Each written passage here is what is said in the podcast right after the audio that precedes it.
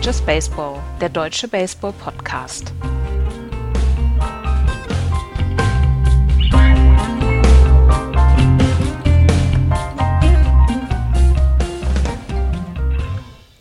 Die New York Yankees hauen nach wie vor alles zusammen. Die Cincinnati Reds haben 60 Prozent ihrer letzten zehn Spiele gewonnen und sind damit klar auf Playoff-Kurs. Die Houston Astros haben in der AL West übernommen.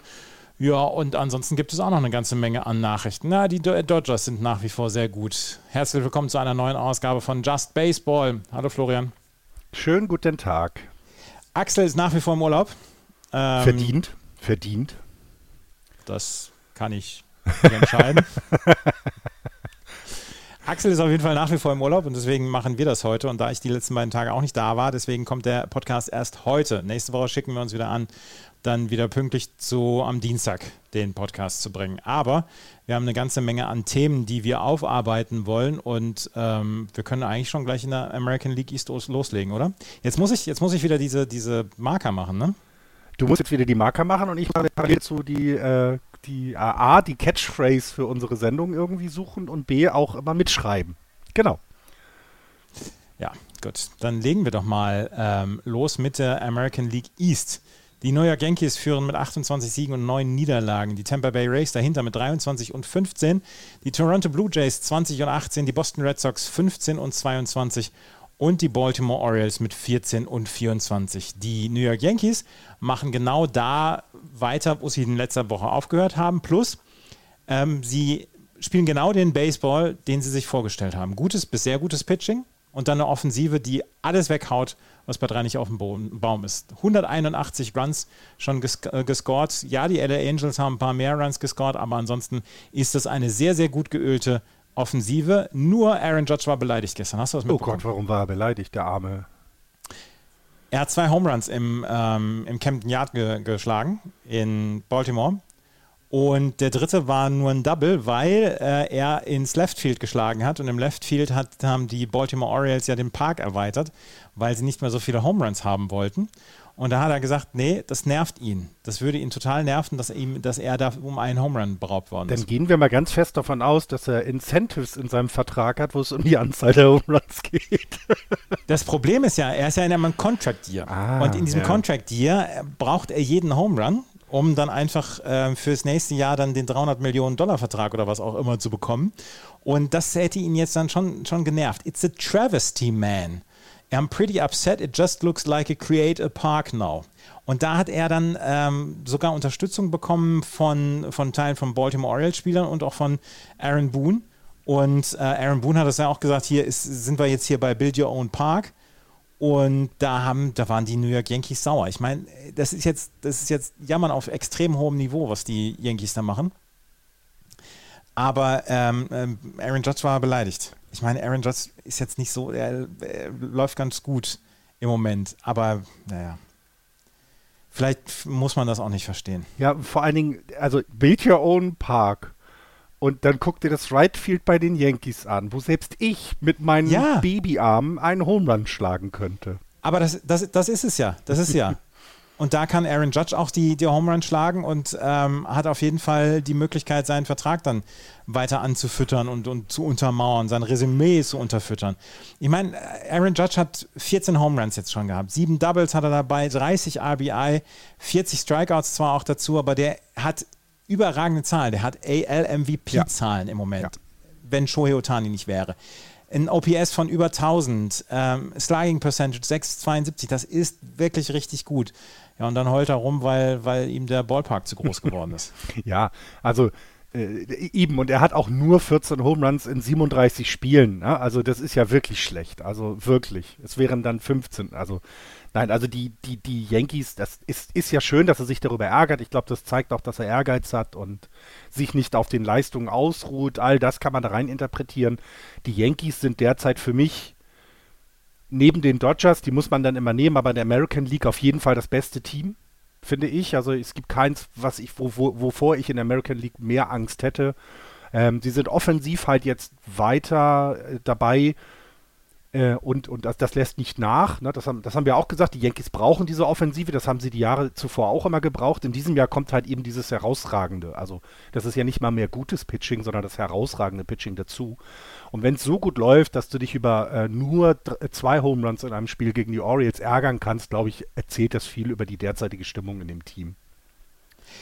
Aaron Judge hat ja auch, hat ja auch alles richtig gemacht, weil ähm, er hat dann ja auch vor der Saison den Vertrag nicht unterschrieben oder das Vertragsangebot von den Yankees nicht unterschrieben. Die Yankees haben dann ja seine Vertragsdetails veröffentlicht oder das, was sie ihm angeboten haben. Und er hat gesagt, nee, will ich nicht haben. Und hat dann ein Jahr oder äh, hat jetzt dieses Jahr dann quasi auf sich gewettet. Und jetzt liefert er solche Zahlen ab. Ist doch eigentlich ja. alles in Ordnung für ihn. Ja, absolut. Absolut. Also besser kannst du es dann doch wirklich nicht machen. Also du kannst nicht, äh, du kannst nicht in, dein, in, in dein Vertragsjahr gehen und äh, eine, eine, eine Leistungssteigerung gleich vom ersten Spiel. Also das ist ja nicht so, dass er jetzt irgendwie Anfangsschwierigkeiten hat oder ähnliches, sondern der spielt ja diese Leistung seit Day One und ähm, zeigt, zeigt eben, ne, welches Team ihn auch immer äh, jetzt wieder verpflichten wird, es werden die Yankees sein, ähm, dass die tief, tief, tief in die Tasche greifen müssen. Das, also, das zeigt er, ja. Ja, definitiv. Besser geht's. Und das Pitching können wir noch einmal gerade ansprechen. Beim Starting Pitching hat keiner einen ERA von über 3,63. Luis Severino ist mit 3,63 der schlechteste der Starting Pitcher bei den New York Yankees. Das läuft im Moment wirklich wie eine geölte Maschine. John Montgomery 306er, Jameson Talion 328er, Nestor Cortez, über den haben wir jetzt schon zweimal geschwärmt, 1,35 und Gary Cole 2,89. Ähm, sie haben alle, sie haben alle schon mindestens 34 Innings gepitcht und vor allen Dingen mussten die New York Yankees, konnten im Moment ihre Rotation komplett so durchlaufen lassen. Ja. Also Gary Cole acht Spiele, Cortez, Talion, Montgomery, Luis Severino, jeweils sieben Spiele, kein anderer Starter. Das läuft im Moment wirklich gut. Sie haben die Gesundheit, sie haben die Offensive, sie haben das Pitching. Alles super für die New York Yankees immer. Es gibt nichts zu kritisieren, nichts. Na, dann, dann dazu, was dazu kommt, also das darf man ja dann bei dem ganzen tollen Starting-Pitching nicht vergessen. Was ja dazu kommt, ist, dass sie weiterhin einer, einer der besten Closer der Liga bei sich haben mit Aroldis Chapman. Das heißt, selbst enge Spiele, wenn es mal offensiv vielleicht nicht so läuft, können sie ja trotzdem über die Bühne bringen. Das ist ja, das kommt ja nochmal erschwerend äh, hinau, äh, dazu.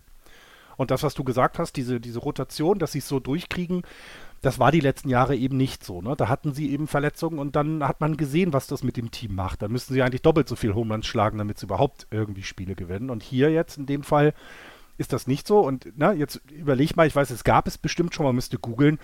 Aber selbst Nestor Cortez kannst du derzeit bei den Leistungen, die er bringt, kannst du ihn in eine Cy Young Award Diskussion mhm, bringen. Kannst du.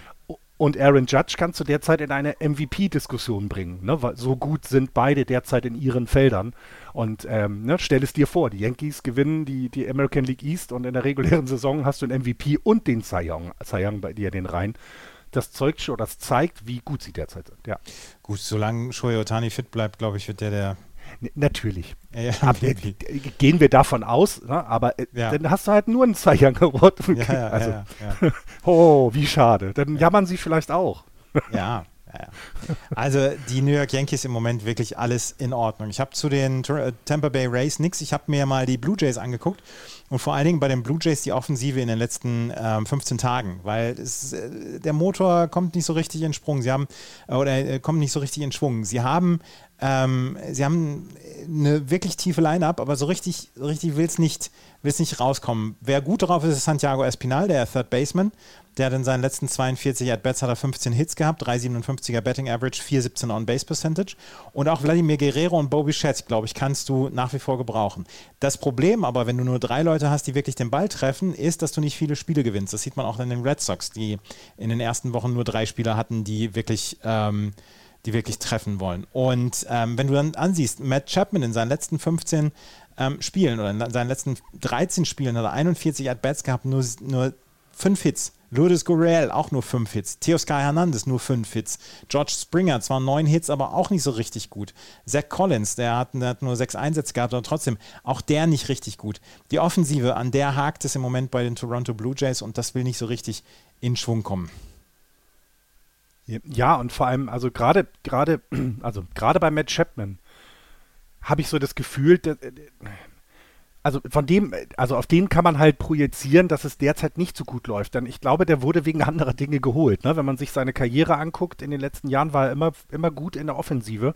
Und dieses Jahr hat er ein Betting Average von unter 200. Er hat äh, keine, keine 30% On-Base-Percentage, sondern nur zwei, äh, 27%. Und das ist wirklich schlecht. Du musst On-Base kommen. Und das tut er nicht. Sein Slugging ist auch um wesentliche Punkte äh, runtergegangen. Und ähm, letztes Jahr ein, ein Wins Above Replacement von 3,5. Deswegen haben sie ihn sich geholt. Dieses Jahr kann er diese Leistung noch nicht zeigen. Also da fehlt es noch an der Stelle. Auch Guriel Jr. hast du gesagt. Ich finde, das ist auch ein Spieler, auf den, den man in den letzten Jahren angesehen hat. Hey, der wächst etwas heran. Naja, leider hast du halt immer mal wieder einen Spieler, wo du, äh, ein Jahr, wo du vielleicht nicht so, ja, nicht, wo es nicht sofort so klappt. Ähm, ich glaube aber, sie werden, und das ist halt, das ist immer mein Optimismus dann, weil ich muss ja optimistisch, optimistisch mit den Blue Jays sein. Ich habe sie auf Platz 1 getippt. Ich glaube, dass du, du hast halt noch die Chance, dich zu verbessern.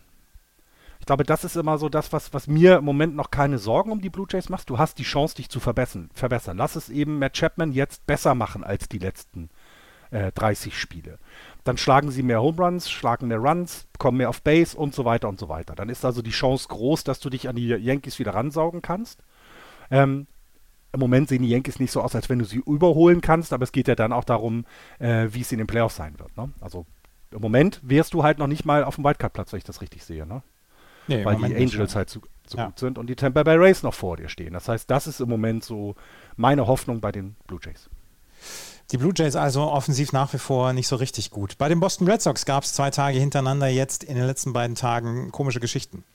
Am vorgestrigen Tag hat Nate Eovaldi es geschafft, innerhalb von einem Inning fünf Home Runs zuzulassen. Und er ist der dritte Pitcher, dem das gelungen ist, in Anführungsstrichen. Es gab vor ihm drei Pitcher, ähm, Chase Anderson im September 2020 und Michael Blazek äh, im Juli 2017. Auch die beiden haben fünf Home Runs in einem Inning ähm, zugelassen. Fünf Home Runs oder mehr in einem Outing, also in mehr als einem Inning zuzulassen, das haben bislang 123 Leute geschafft. 123 Pitcher. Der letzte, ähm, der, ähm, der in Boston bei den Red Sox mehr als fünf Home Runs in einem Spiel abgegeben hat, das war David Price 2018. Es war ein ganz, ganz furchtbares Spiel für Nathan Eovaldi, der bislang einer der zuverlässigsten war bei den Red Sox. Am nächsten Tag, also gestern, hat dann Nick Pifetta, der zum Teil wirklich erratisch unterwegs ist, einfach mal ein Complete Game Two-Hitter hingelegt. Kein, kein Walk, acht Strikeouts, 110 oder 112 Pitches und einfach eine perfekte Leistung.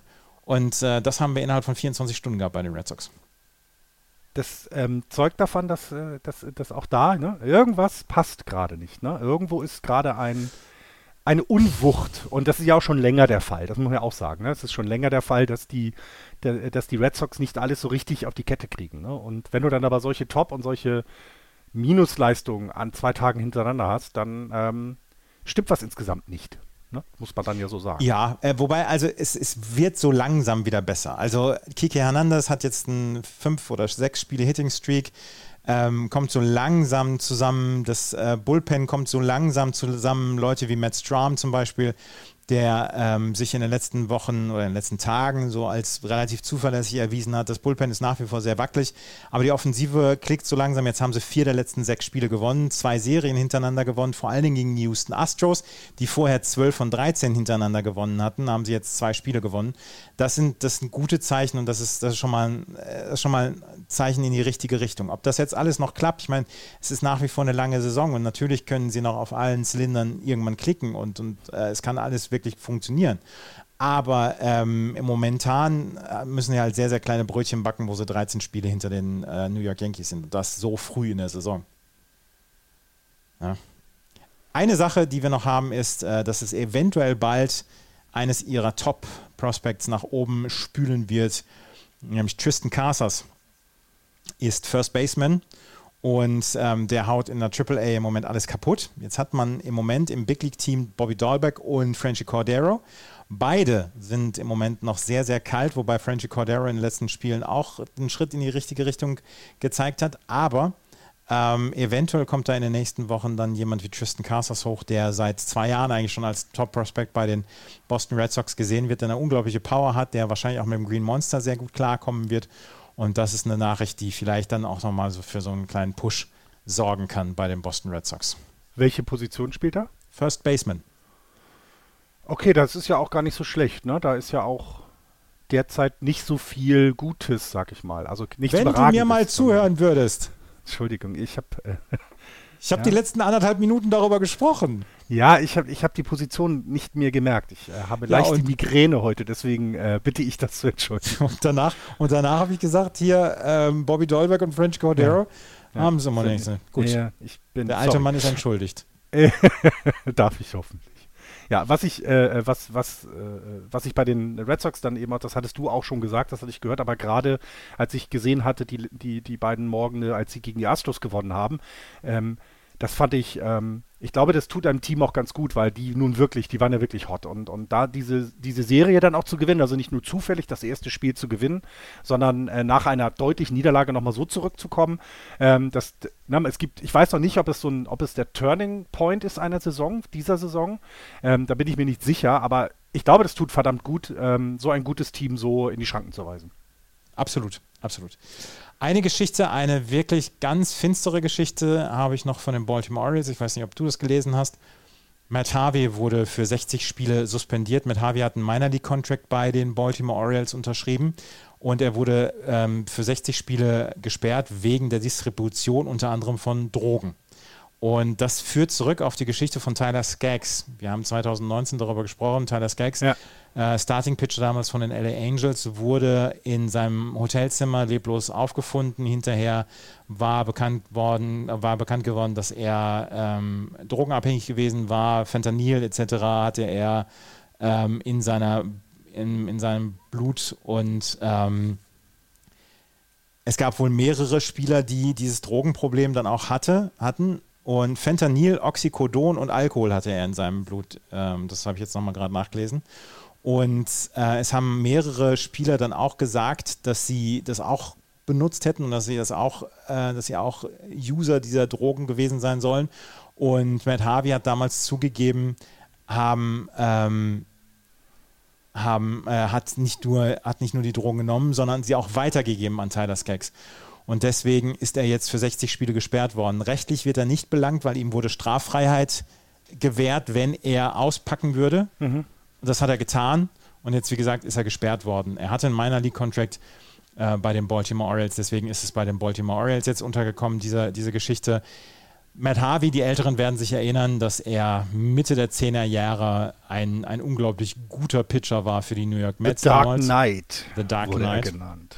Ja, ja, ähm, wen zu dem Thema, wer sich für das Thema interessiert, äh, Oxycodon ist ein, ein, ein, ein, ein Thema, was die amerikanische Gesellschaft komplett verändert hat, auf eine schlechte Art. Äh, den empfehle ich die Serie Dopesick.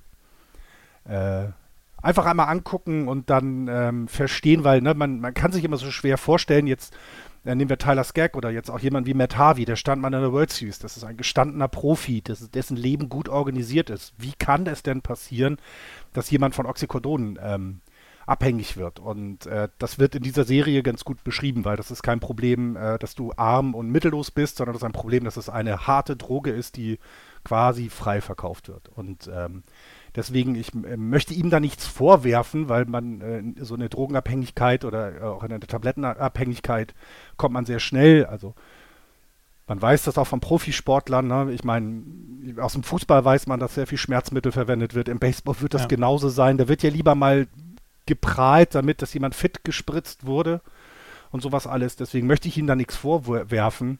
Dass es aber eben in diesem Zusammenhang mit Tyler Skaggs genannt wird, macht das Ganze eben sehr tragisch, ne? mhm. weil dann eben da einer es nicht geschafft hat, äh, das zu überleben. Und das ist das Tragische an dem Ganzen. Als ich die Nachricht gelesen habe, musste ich als erstes äh, tatsächlich an Matt Harvey in seiner Blütezeit denken. Ja, war was für ein überragender Pitcher. Ne? Und eben äh, dieses, ne, und eben 2015 nicht die World Series gewonnen. Also, ne, das passiert eben mal, wie, wie es danach mit ihm bergab ging, in Anführungsstrichen. Ne? Und, und dann eben, als es da weiterging in der Story, halt der, der, der sinnlose Tod von Tyler Skaggs, das ist halt etwas, was so eine Droge wie Oxycodon eben anrichten kann. Und das ist äh, nicht nur traurig, sondern wahnsinnig beängstigend. Ja, die Geschichte wollte ich dann, beziehungsweise nicht wollte, sondern musste ich teilen und deswegen war sie dann jetzt bei den Baltimore Orioles äh, mit dabei. kommen wir in die National, äh, in die American League Central. Hast du sonst noch was zur American League East? Nein, ich hatte mir keine Themen daraus geschrieben. Dann kommen wir jetzt in die American League Central. In der American League Central nach wie vor die Minnesota Twins mit einem sehr, sehr guten Start, 22 und 16. Dahinter die Chicago White Sox 18 und 19, die Cleveland Guardians mit 16 und 18, die Kansas City Royals mit 14 und 22 und die Detroit Tigers mit 13 und 25. Bevor wir zu Minnesota kommen, haben wir gerade vor der Aufnahme noch eine, eine Nachricht bekommen ob wir Kansas City nochmal besprechen können. There are two Kansas Cities and therefore there are two Kansas City airports. The one in Kansas City, Kansas is called Fairfax Municipal Airport and the one in Kansas City, Missouri is called Kansas City Municipal Airport. They're, they are diagonally across diagonally across the Missouri River from one another and neither of them was the one we wanted. Das ist ein Buchauszug und da hat ein Hörer von uns gesagt, Mensch, könnt ihr den Punkt im nächsten Podcast nochmal elaborieren. Kansas City Royals sind in Kansas City, Missouri. Wissen nur die wenigsten, dass es nicht in Kansas ist. das sagen wir zum Glück auch nicht ungefähr jedes Jahr achtmal. so, damit ihr es mal wieder gehört habt. Die Kansas City Royals in Missouri. So, kommen wir jetzt aber zu Minnesota Twins. Die haben nämlich eine schlechte Nachricht äh, schlucken müssen, weil Chris Paddock, äh, ihr Rechtsanwerfer, muss sich Tommy John Surgery unterziehen. Und Tommy John Surgery heißt, er ist erstmal ein Jahr weg. Also. Mindestens, ne, genau. Also diese Saison auf jeden Fall und wie viel dann von der nächsten er pitchen kann, das ist, das steht dann ein bisschen in den Sternen und das ist gerade jetzt in der Situation wirklich die eine der schlechtesten Nachrichten, die du kriegen kannst, muss man ganz ehrlich sagen. Er ist im April gekommen im Trade mit den Padres und hatte seit seiner, seit seiner Verpflichtung ähm, einen 4-0-3er ERA, zwei Walks, 20 Strikeouts in 22 Drittel Innings. Er war einer der Relief-Pitcher der Minnesota Twins und äh, die Minnesota Twins, wo wir vorher ja immer schon gesagt haben, ah, ist das Pitching wirklich, ähm, genügt das höheren äh, Ansprüchen? Die mussten jetzt auf jeden Fall einen, einen Hit hinnehmen. Hit im wahrsten ja. Sinne des Wortes. Aber wenn wir auf das Pitching gucken, das ist ja dementsprechend nach wie vor erstmal gut. Ja, Dylan Bundy hat noch keinen guten Saisonstart äh, hingelegt. Chris Archer ist vielleicht auch noch nicht so zu 100% gut, aber trotzdem, er hat einen Vierer ERA, das sind drei Runs auf sechs Innings. Josh Winder ist super gut, Joe Ryan ist super gut, aber sie brauchen jetzt einen Ersatz für Chris Paddock, der halt fünf Starts schon hinter sich gehabt hat. Vielleicht ist Sonny Gray dann jetzt in Zukunft dann einsetzbar oder Bailey Ober. Aber Chris Paddock müssen sie jetzt erstmal ersetzen. Keine, keine gute Nachricht, definitiv. Also ich bin sehr gespannt. Ähm, das bedeutet ja auch etwas äh, für dich, wie du als wie du als Club darauf reagieren musst. Also, ne, du musst jetzt, du musst im Bullpen entweder musst du jemanden im, im, im, im äh, in petto haben aus der Minor League, ähm, den du jetzt hochziehen kannst. Das sehe ich bei den Twins so nicht. Ähm, oder du musst jetzt eben auf dem Trademark aktiv werden, weil das äh, schwächt dich definitiv. Und deswegen bin ich, bin ich wirklich gespannt, was die jetzt machen werden. Die Minnesota Twins bekommen im Moment gute Offensive übrigens von Max Kepler. Ich habe jetzt mal nachgeschaut mhm. in seinen letzten 15 Tagen. Der Matthias Ondracek, der ja auch als Kommentator unter bei Sport 1 im Einsatz ist, der macht immer so ein bisschen den Tracker, den Max Kepler-Tracker. Und ähm, der hat zuletzt dann auch immer wieder gesagt, ja, ja er kommt zu langsam. Ich habe jetzt nochmal nachgeguckt in seinen letzten 15, äh, in den letzten 15 Tagen, in seinen letzten 12 Spielen hat er 41 At-Bats gehabt und hat 12 Hits dabei gehabt, zwei Doubles, vier RBI, ein 2,93er Betting Average, 3,54er on Base Percentage, 3,41er Slugging. Das könnte alles noch ein bisschen mehr sein, aber ähm, er ist im Moment voll auf Kurs und er ist ähm, der Spieler mit den zweitmeisten At-Bats, die wir bislang haben bei den Minnesota Twins hinter Jorge Polanco gewesen. Eben, und man darf ja auch nicht vergessen, äh, über die Saison gesehen, er kam aus einem Loch. Ne? Also es ist ja nicht so, dass er von vornherein diese hohen oder höheren Zahlen hat, sondern er musste jetzt überdurchschnittlich ähm, in der Offensive sein, damit er wieder diese Werte bekommt. Also er hat einen sehr guten Lauf in letzter Zeit hingelegt. Man sieht ihn auch häufig, äh, eben, dass auch in der Defensive von ihm äh, viel getan wird. Ähm, ne? Das ist ja auch immer wichtig. Gerade äh, das Outfield mag ich ja sehr. Ne? Buxton, Kepler, das ist schon, das, das ist schon ein tolles Outfield. Ähm, und deswegen, also äh, man kann es nicht ge äh, oft genug erwähnen. Ne? Du musst, um auf einen Schnitt von 2,59 zu kommen, musst du mehr schaffen, wenn du vorher nur bei knapp, der war bei knapp bei 200. Mhm, genau. Also du musst einfach über dich durchschnittlich, ähm, überdurchschnittlich gut schlagen, an, auf Base kommen und so weiter. Und ein 3, äh, 3,58er on Base Percentage, finde ich, ist ein sehr guter Wert. Also da kann man nichts gegen sagen. Ne? Also das, äh, Das hat er jetzt äh, mehr in den Griff bekommen. Ähm, und ich meine, ne, 1,3er Windsor Buff, äh, Buffer äh, Replacement bisher zeigt eben, er ist überdurchschnittlich gut. Er ist besser als jeder also, äh, äh, Replacement-Player. Und das macht es eben aus. Und ne, er hat ja weiter Steigerungspotenzial. Das ist doch das Schöne. Absolut. Max Kepler also wirklich mit einer guten ähm, Leistung in den letzten Wochen. Eine Geschichte möchte ich noch erzählen. Carlos Correa war auf der 10-Day-Injury-List.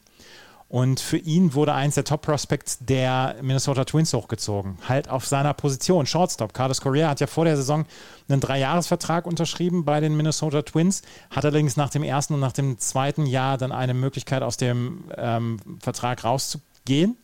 Ähm, ist also für drei Jahre angesetzt. Und jedenfalls sein Ersatzmann war Royce Lewis auch Shortstop und vor ein paar Jahren als der Top-Prospect für die äh, Minnesota Twins gedraftet worden. Und Royce Lewis hat in seinen elf Spielen, die er mitgespielt hat, auf der Shortstop-Position hat er zwölf Hits gehabt, ein 308er Betting Average, 325er on Base Percentage und 564er Slugging. Also richtig, richtig gute Leistung. Und jetzt kommt Carlos Correa hoch und Royce Lewis muss zurück in die ähm, AAA. Das ist jetzt ein bisschen bitter das Problem ist, du kannst halt, du kannst halt nicht Carlos Correa benchen für einen, einen Prospect, wenn du gerade Carlos Correa einen Vertrag über 105 Millionen für drei Jahre gegeben hast. Aber man guckt jetzt mal, ob man Royce Lewis eventuell auch auf einer anderen Position im Infield einsetzen kann, zum Beispiel Second Baseman. Ähm, Second Baseman ist allerdings auch Jorge Polanco, also auch da ist im Moment noch ein bisschen der Platz besetzt. Aber ich könnte mir vorstellen, dass man hier mit Royce Lewis jemanden hat, wenn jetzt Carlos Correa zum Beispiel nach dieser Saison aus seinem Vertrag rausgeht, und davon gehen die meisten Twins eigentlich aus, dass sie mit Royce Lewis eigentlich schon den, den Ersatzmann parat haben fürs nächste Jahr. Minnesota ist sehr kalt im Winter. Sehr, sehr kalt. Nicht so wie in Houston er das gewohnt ist. Ach so. Oder gewohnt war. Ne? Das heißt, ja, und vor allen Dingen, also die, die Twins zeigen eben, dass du, du kannst dir einen Superstar holen. Du musst aber für dich gucken, als kleine Franchise, Minnesota ist kein mittel, mittlerer Markt, sondern ein kleiner Markt, wie du damit dann über die Runden kommst. Und wenn du die Chance hast, jemanden wie Royce Lewis dann ja hochzuziehen, dann mach das einmal, lass ihn die Luft schnuppern und dann wird er jetzt die Saison über Triple A spielen, vielleicht noch ein, zwei Mal durch, äh, äh, äh, hochkommen, alles gut. Aber wenn Carlos Correa geht, dann weißt du, da ist jemand, den kannst du das übergeben und dann kann man da, darauf weiter aufbauen. Das ist also eine sehr schöne, die haben sich ihre eigene Exit-Strategie schon gebaut und ich glaube, das ist auch der Grund, warum sie es zugelassen haben, dass Korea diesen, diese Ausstiegsklausel in seinen Vertrag schreiben konnte. Mhm. Weil wenn du nichts auf den Short-Shot-Positionen hast, wenn du dir nicht sicher bist, dass du da reagieren kannst nach einem Jahr, dann machst du sowas nicht. Und das können sie. Und im allerschlimmsten Fall also oder im allerbesten Fall äh, gibt es seitens des äh, Managements von Korea die, die, die Signale, dass er bleiben möchte, dann tradest du Royce Lewis und kriegst dafür was. Weil, äh, ich meine, das war, war der First-Round-Pick im Jahr 2017. Da wirst du dann Relief-Pitching zum Beispiel bekommen können und das nicht auf einem mittleren Niveau, sondern auf einem höheren Niveau. Ich glaube nicht, dass die, dass die Minnesota Twins Royce Lewis traden werden, aber ähm, sie werden ihn wahrscheinlich auf einer anderen Person, Position versuchen einzusetzen. Und wenn es dann nur First Base ist oder so. Ja klar, aber ich meine, du hast halt alle Möglichkeiten. Das wollte ich damit ausdrücken. Ja, das Luis ist, Arraez ist, im Moment, ja, Luis Arraez ist im Moment der First Baseman. Third Baseman wäre Gio Urshela. Gio Urshela, als die Minnesota Twins jetzt am Samstag gespielt haben und das auf, ähm, auf Sport 1 kommentier übertragen worden ist, Samstag oder Sonntag, da hat Gio Urshela mit zwei unglaublichen Plays ähm, einfach mal Hits weggenommen und das war, das war defensiv extrem gut anzuschauen, was Gio Urshela da gemacht hat. Also, ich glaube, das, dass, dass er das, defensiv gut ist, war auch nie die Frage. Ne? Ja, es ging ja, ja, um die Offensive. Ja, ne? genau. Und, wie, was, und bist du immer noch so ein großer Fan von Gary Sanchez? immer noch. Jetzt muss ich mal gerade gucken. Auf Gary Sanchez habe ich jetzt die letzten zwei Wochen nicht mehr geguckt. Ähm, Gary Sanchez hat. 230er Betting Average hat er. Ja, in seinen letzten, in seinen letzten 13 Spielen aber ein 255er Betting Average und 352er on Base. Also es ist nicht so, dass er nur noch Fliegen fängt. Mhm. Ja. Also ich halte von dem Trade, also ich finde, ich finde immer noch, dass es beiden Teams hat es nicht geschadet. Ja, finde also ich auch. Es ist so, eine, so, ein, so ein Trade, wo du im Grunde sagen kannst, es ist Win-Win. Das gibt es eigentlich nicht. Gerade nicht, wenn du mit den Yankees tradest. Das darf man nicht vergessen. Das waren die Yankees, die äh, keiner Verleffer bekommen haben, zum Beispiel, den ich, von dem ich sehr viel halte. Aber du hast jetzt mit Joe Urshela jemanden, der, der sehr erfahren ist und, und Gary Sanchez auch und bei den Yankees gespielt hat. Also, ja. Ich äh, finde immer noch ein sehr guter Trade. Und, und ja. Und freue mich auch, dass die Twins erstmal weiter da oben bleiben, ne? Dass sie sich da, dass sie die, sich da so, so etabliert haben und, ähm, und, und, und erstmal nicht nicht wieder in so einen Slump jetzt gekommen sind, nachdem sie eben sich aus dem ersten Loch rausgegraben haben. Ne? Das finde ich schon Apro ganz gut. Apropos Slump und aus dem Loch rausgraben, da können wir gleich zu den Chicago White Sox gehen, die ja als, als großer Favorit in diese, in diese Saison gegangen sind, als großer Favorit auch die Division zu gewinnen. Und auch hier dann nochmal der Punkt, ja, die Saison ist noch lang und wir sind, wir sind äh, jetzt mal gerade Ende Mai oder wir sind noch nicht mal Ende Mai, wir sind Mitte Mai. Aber so richtig will es nicht funktionieren. Wir haben offensiv bei den Chicago White Sox in den letzten zwei Wochen nur Luis Robert, der wirklich halbwegs überzeugen konnte. Und ansonsten hast du vielleicht noch Tim Anderson, der, ähm, der in Ordnung äh, oder der, der wirklich gut ge gespielt hat. Aber ansonsten hast du sehr viel Mittelmaß, gerade in der Offensive bei den Chicago White Sox. Und ich gucke halt auf die letzten zwei Wochen, damit wir nicht den ganz kalten Saisonstart äh, mit reinnehmen, sondern einfach, die Saison ist jetzt halt schon sechs Wochen alt. Und jetzt können wir mal auf die letzten zwei Wochen schauen und können mal schauen, wie hat sich das entwickelt. Sind die Leute jetzt, wo es ein bisschen wärmer wird, dass sie mehr Power haben, dass sie den Ball vielleicht auch besser sehen? Ähm, wie sind sie jetzt drauf? Und da habt ihr in den letzten zwei Wochen ist wirklich nicht viel getan. Und das ist, das ist erstaunlich, dass die White Sox noch nicht so richtig aus dem, aus dem Knick kommen. Auch das Starting Pitching ist nicht unbedingt das, wie man sich es vorstellt. Sie kriegen natürlich, haben viele Verletzte, ähm, das möchte ich dazu sagen, aber ähm, auch so richtig zu 100 Prozent sind sie nicht da, wo sie gerne sein wollen würden. Und da bin ich gespannt, wie es jetzt die nächsten Wochen und Monate weitergehen wird. Ich gehe immer noch davon aus, dass sie die Division gewinnen, weil, wie gesagt, wir sind noch am Anfang der Saison. Aber das ist schon, schon bemerkenswert. Dafür sind sie eben auch zu gut. Ne? also dafür haben sie einfach zu viel beisammen. Und ähm, das, äh, ja, also ich, ich bin auch, ich bin, ich bin immer noch überrascht, ähm, weil, weil ich sie so auch als ein Team gesehen habe, dass, dass die Jahre davor so immer so ein bisschen diesen wir kriegen nicht alles beisammen. Was man natürlich nicht vergessen darf, Carlos Rodon ist weg. Ne? Also einer ihrer Starting-Pitcher ist nicht mehr dabei. Das ist dann auch etwas, was vielleicht gar, also was sie vielleicht unterschätzt haben. Ähm, ich bin aber immer noch, wie du, ich bin immer noch davon überzeugt, dass du in der American äh, League Central nur an den White Sox vorbei musst und nicht mehr an den Guardians zum Beispiel. Ähm, weiß aber noch nicht, wann da der Dings kommt. Ähm, ich äh, äh, freue mich übrigens sehr, dass Johnny Cueto jetzt hochgezogen wurde. Der hatte vorgestern, glaube ich, sein erstes Spiel für die White Sox. Ähm, das hat mich sehr, sehr, das hat mein Herz sehr erwärmt, weil ich finde, das ist ein kreuzsympathischer Mensch. Ich folge ihm auch auf Instagram und sehe sein Sportprogramm. Heidewitzka, was der mit 36 Jahren noch macht. Hui, hui, hui, hui, hui. Äh, und ich hatte neulich, weil du hast mich auf diesen wunderschönen äh, Account Pitching Ninja gebracht. Ja. Äh, der hatte einmal so ein Overlay von äh, drei gleichen Würfen von ihm mit jeweils einer anderen Bewegung davor. Ne, er hat ja einmal diese schnelle Pitch-Bewegung, dann die langsame und jetzt hat er noch eine dritte, die ich so nicht kannte. Das ist immer hervorragend schön anzusehen. Und vielleicht ist das auch etwas. Ne? Jetzt ist jemand hochgekommen, ähm, der hat jetzt seinen ersten Start gehabt und vielleicht hilft das. Ja, Johnny Coeto gehört ja zu den Guten. ja, absolut. Na? Ich hätte sonst nichts mehr äh, zu den Cleveland Guardians und ich hätte auch im Moment nichts zu den Detroit Tigers. Hast du was zu denen? Nee, zu denen nicht, nein. Also ich hatte mir einen Artikel rausgeschrieben, aber das ist auch etwas, das kann man, das kann man dann auch mal ein anderen mal, anderes Mal machen, eben zu den Kansas City Royals. Ähm, äh, aber das ist zeitlos. Also das ist nichts, was wir jetzt besprechen müssen, denn ich denke nicht, dass sie aus dem, wo sie jetzt stehen, so richtig rauskommen werden. Und daher ist es wurscht. Ähm, da gibt es jetzt keine großen Neuigkeiten, aber da wird eben äh, vorgeworfen, dass die dieselben Fehler machen, die sie schon immer gemacht haben und dass sie nichts gelernt haben. Ja, gut. Das, äh, das ist ja nicht so, ist ja nicht so aktuell. Ne? Ich lasse es aber mal da drin. Also ich lasse es mal in meinem Bunker, äh, wenn wir mal vielleicht mehr auf diese Division gucken, dann dann spreche ich es an. Dann lass uns in die American League West gehen, wenn es in der American League Central im Moment nicht so richtig viele Nachrichten gibt. In der American League West führen die Houston Astros mit 24 und 14. Ich hatte gesagt, 12 der letzten 13 Spiele hatten sie gewonnen, bevor sie zum Offensivballwerk zu den Boston Red Sox kamen und dann zwei aus drei verloren haben. Das muss ähm, sehr gut tun, ne? ja. Die LA Angels dahinter mit äh, 24 und 16, die letzten drei Spiele allerdings verloren. Die Texas Rangers mit 17 und 19, die Seattle Mariners nach wie vor wirklich enttäuschender Saisonstart für sie, 17 und 21 und die Oakland A's am Ende mit 16 und 24. Ähm, eine Schrecksekunde gab es für die Houston Astros, als Jake Odorizzi nach einem äh, Grounder äh, laufen wollte, beziehungsweise Richtung First Base laufen wollte im Spiel gegen die Red Sox im sechsten Inning und dann einfach zusammengebrochen ist. Und ähm, mit, mit, mit Beinschmerz. Irgendwas war mit dem Bein. Er musste dann mit einer Trage runtergefahren werden vom, vom Feld, aber es scheint wohl kein Achillessehnenriss zu sein, sondern es scheint irgendwie normal, normaler, in Anführungsstrichen, Bänderriss zu sein. Es gibt im Moment noch kein Timetable für ihn, wann er wieder zurückkommen wird, aber er sagte, ja, Achillessehnenriss wäre der Worst Case gewesen. So ist es nur ein Bänderriss und so kommt er vielleicht dann ein bisschen früher wieder, aber ähm, dass die Houston Astros können Jake Odorizzi, glaube ich, gut gebrauchen und das ist keine gute Nachricht für die Houston Astros. Ja, absolut. Er steht auch im Moment auf der 15-Day Injured List, steht hier. 10 Days.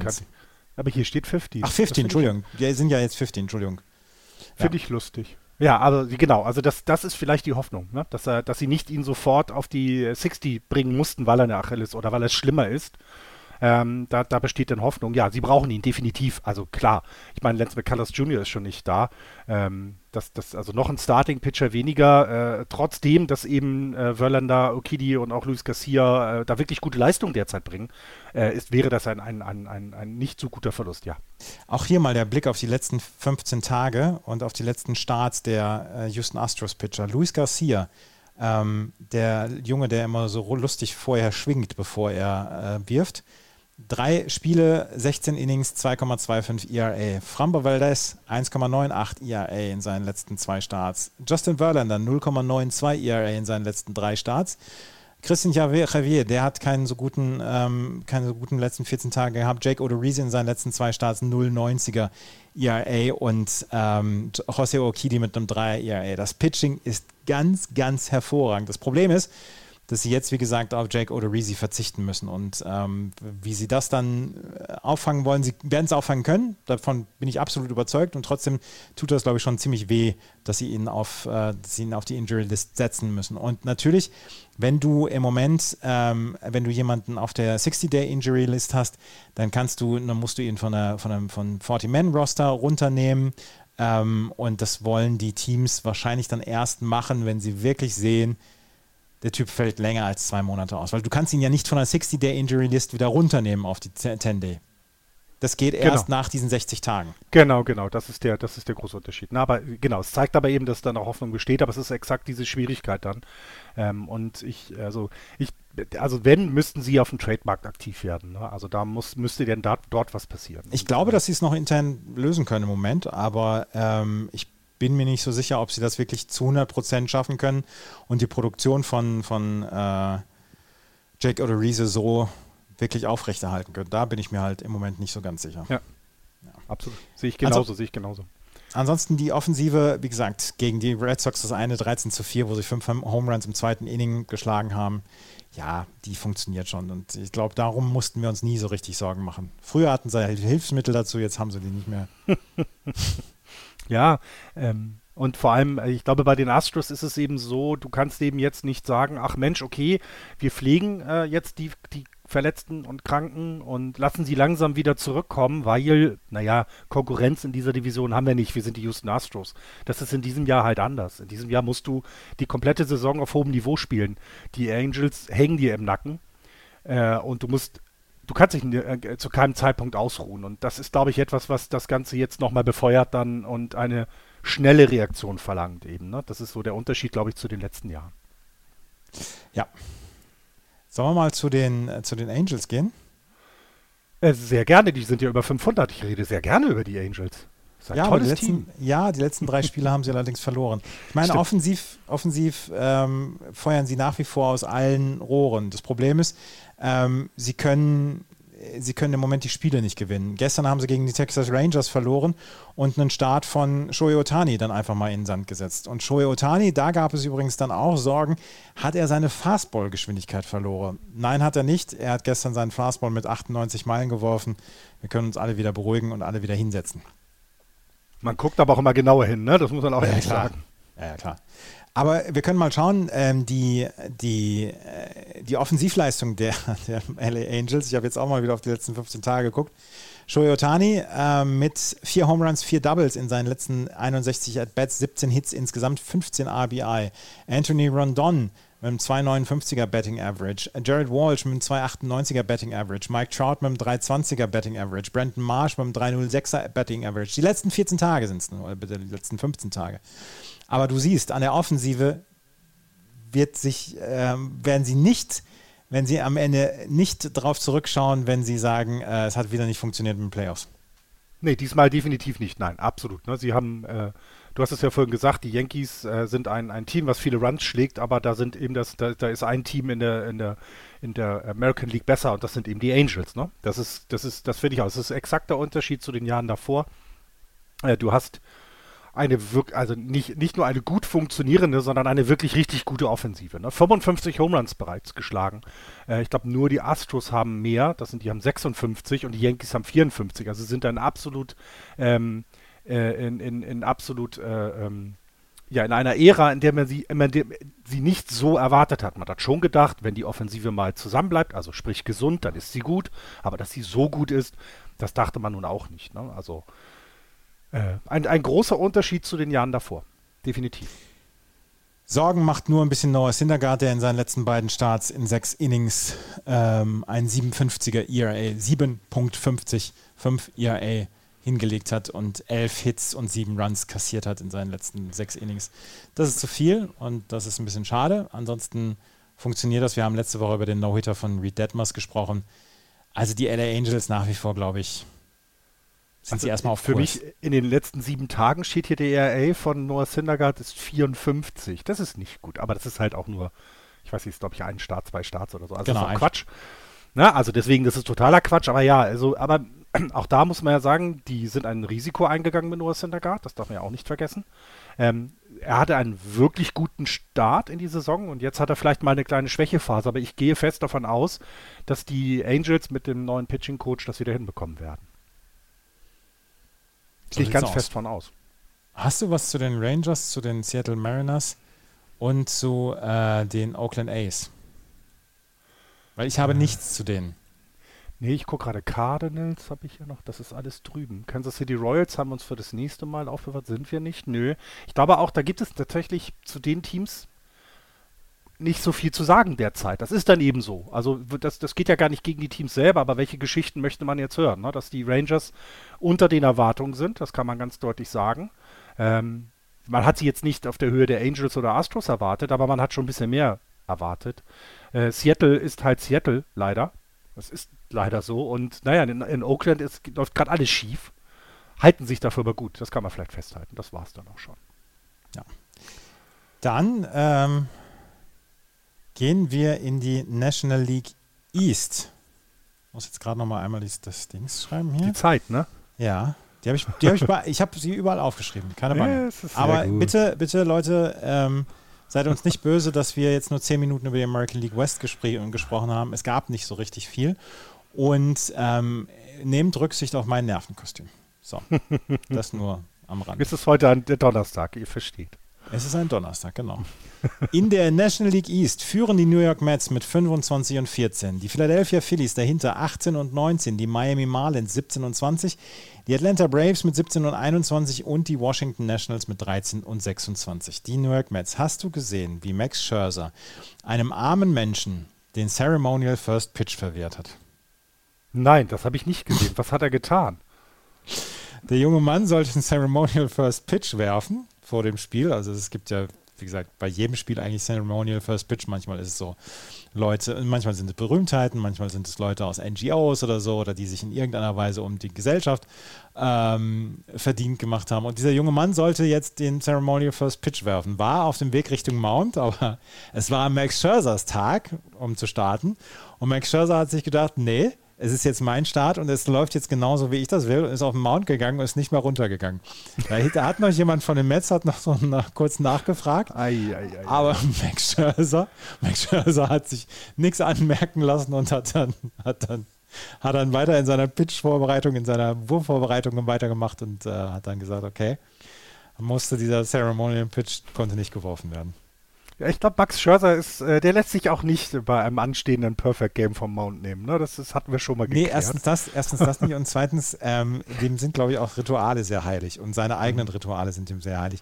Und wenn da jemand, wenn da jemand, ähm, wenn da jemand tausend Menschenleben gerettet hat und jetzt zur Belohnung Ceremonial First Pitch werfen darf, wenn das an seinem Tag ist und wenn das nicht zehn Minuten bevor der Mount eigentlich äh, entern soll, bevor das nicht gemacht worden ist, dann, dann nimmt er da keine Rücksicht mehr drauf.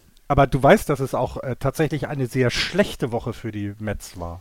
Auch mit Sie Max Scherzer. nämlich, äh, ja, einmal für Max Scherzer, der ist ja mit, einem, äh, mit einer Verletzung runtergenommen worden. Da sieht es aber so aus, dass dadurch, dass er frühzeitig vom Mount ist, wohl Schlimmeres ver, ver, verhindert wurde. So hat er es jedenfalls geäußert. Aber was ist in der letzten Woche ist etwas passiert? Das gab es bisher in dieser Saison noch nicht.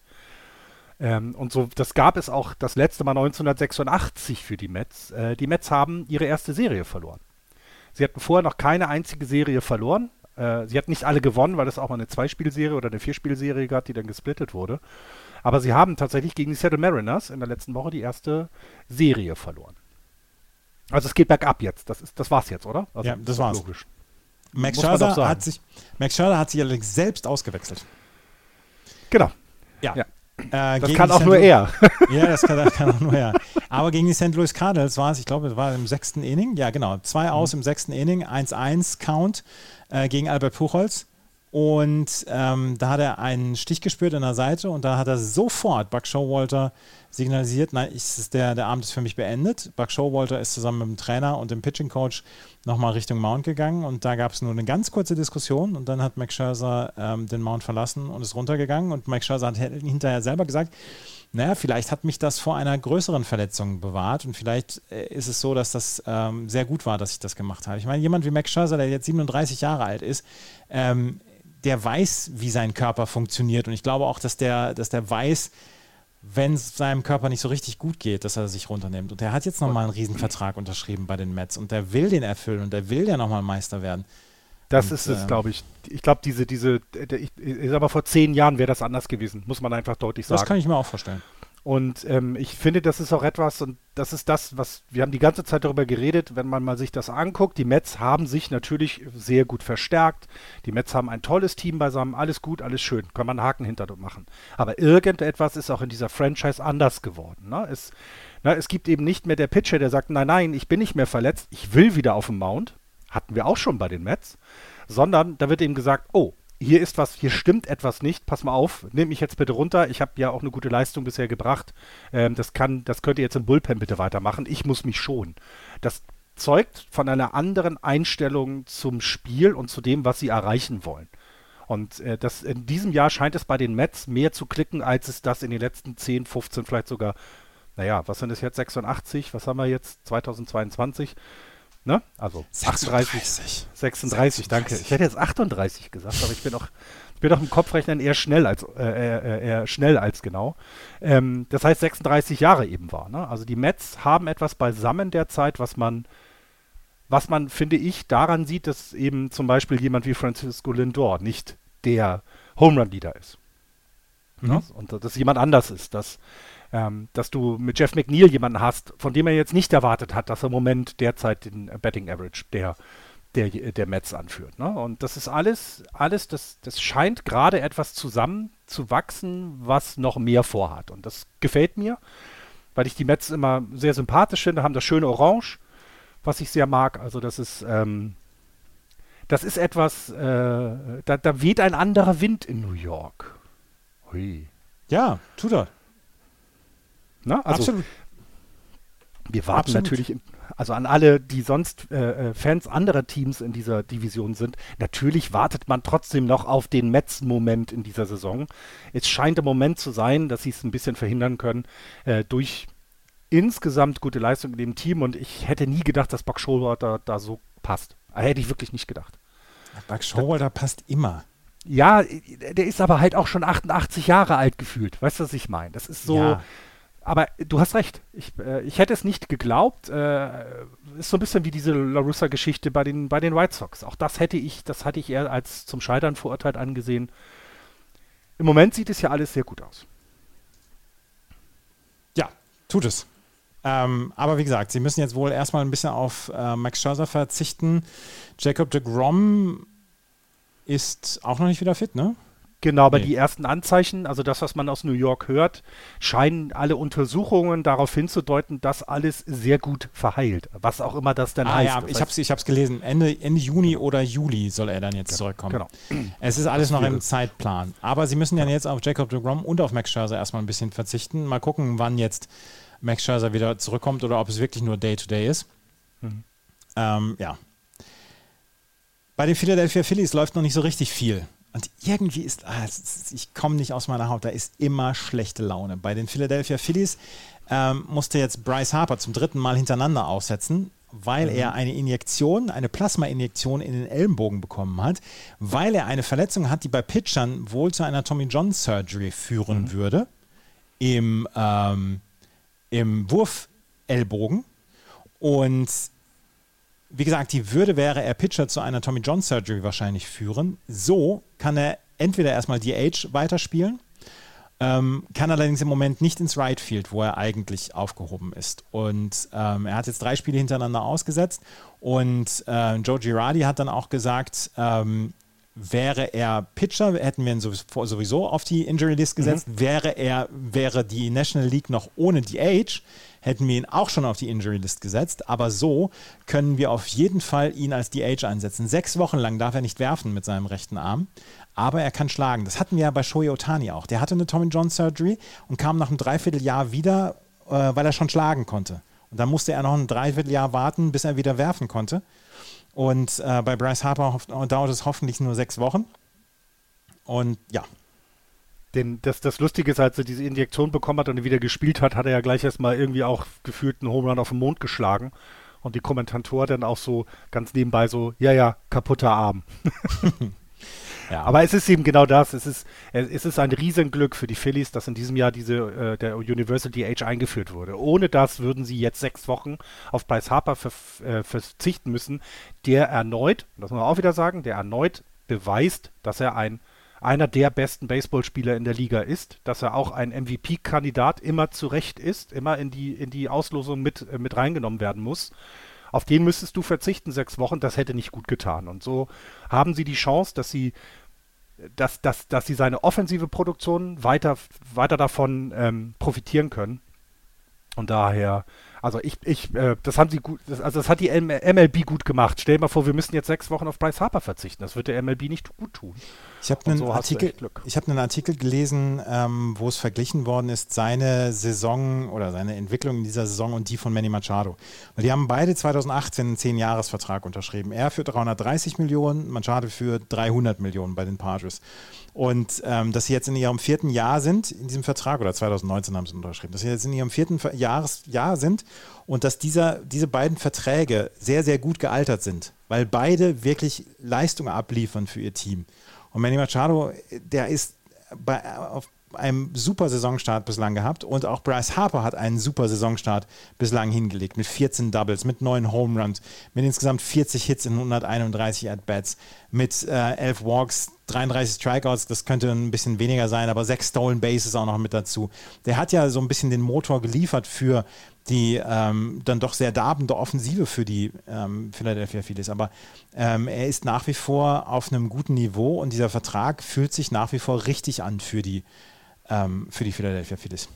Und er passt mit seiner Art anscheinend ja auch besser zu den Phillies, als er es damals zu den Nationals getan hat. Auch das muss man ja sagen. Ne? Also bei den Nationals hatte es, gab es ja häufig den Ruf, dass er ah, egoistisch, egozentrisch, wie auch man immer das nimmt, dass er vielleicht nicht so sehr ans Team denkt als an sich oder eher an sich als ans Team. Und in, bei den Phillies hat man das Gefühl, dass, dass das ist da nicht so.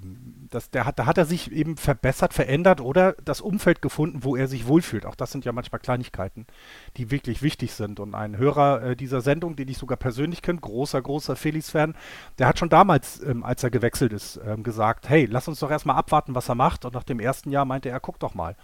Das ist alles gar nicht so schlimm, wie, wie er das vielleicht auch erwartet hat. Denn ein bisschen hatten wir auch Bryce Harper immer im, auf dem Kicker, als er noch bei den Nationals gespielt hat. Und diesmal ich habe den immer noch im Kika.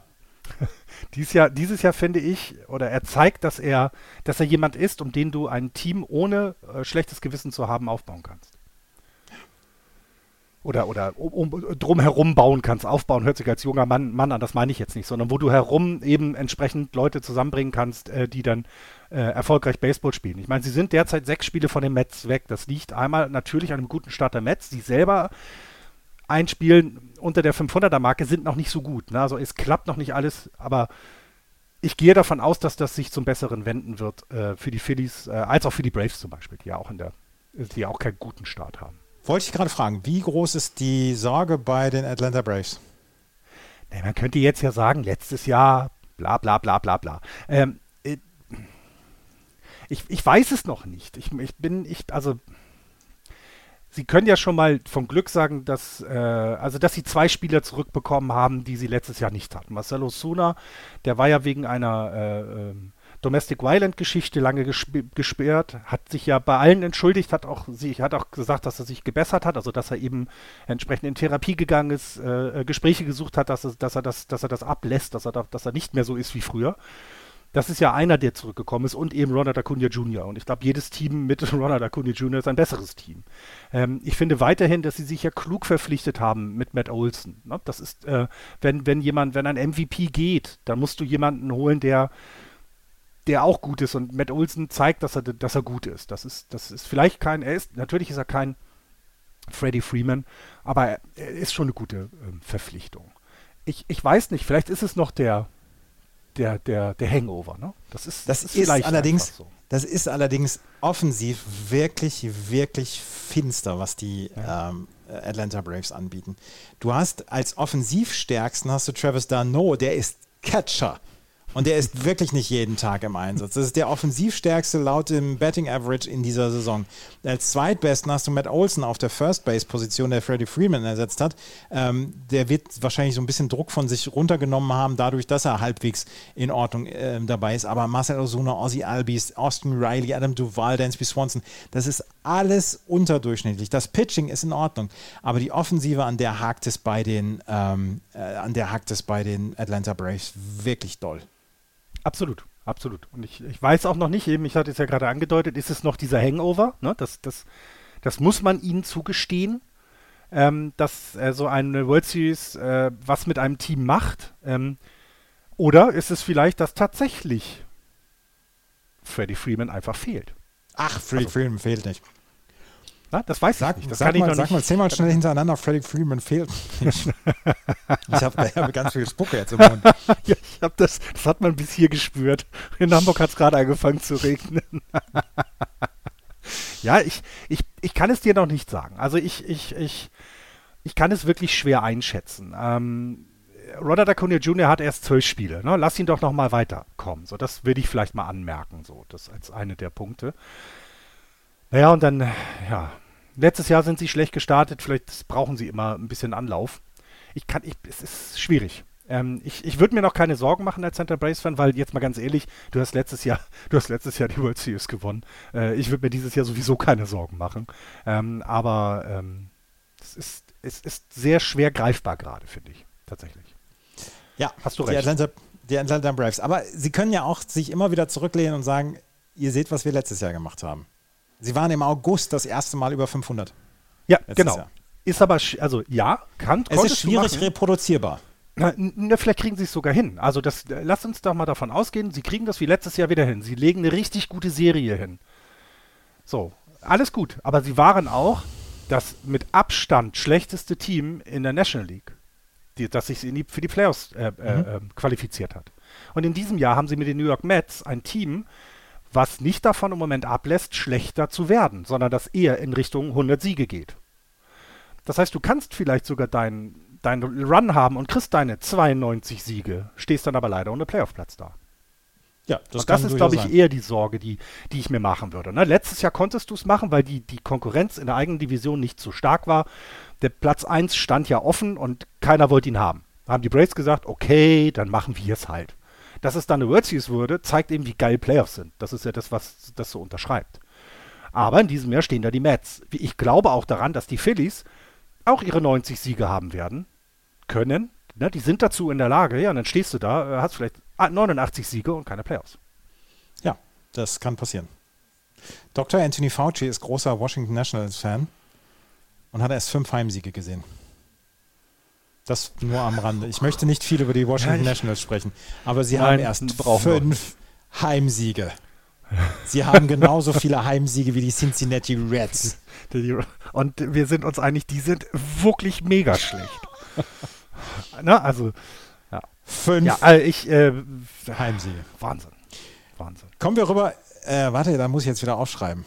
Kommen wir rüber in die ähm, National League Central, zu der ich wieder nicht so richtig viel habe, aber ähm, wollen wir mal schauen, ob wir das nicht, ob wir da nicht noch was zu haben. Ich, ich habe wirklich wieder gar nichts. Hast du da was zu den zur National League Central? Ach so, Albert Puchholz. Natürlich. Albert Puchholz. Ja, ich habe mehrere Sachen. Ach, jetzt geht's doch los. wir müssen, wir müssen über Albert. ah, ich, Wir müssen, dann fangen wir, fangen wir mit dem Brewers an. Lass, lass, lass, uns, lass, uns erstmal, lass uns erstmal Static.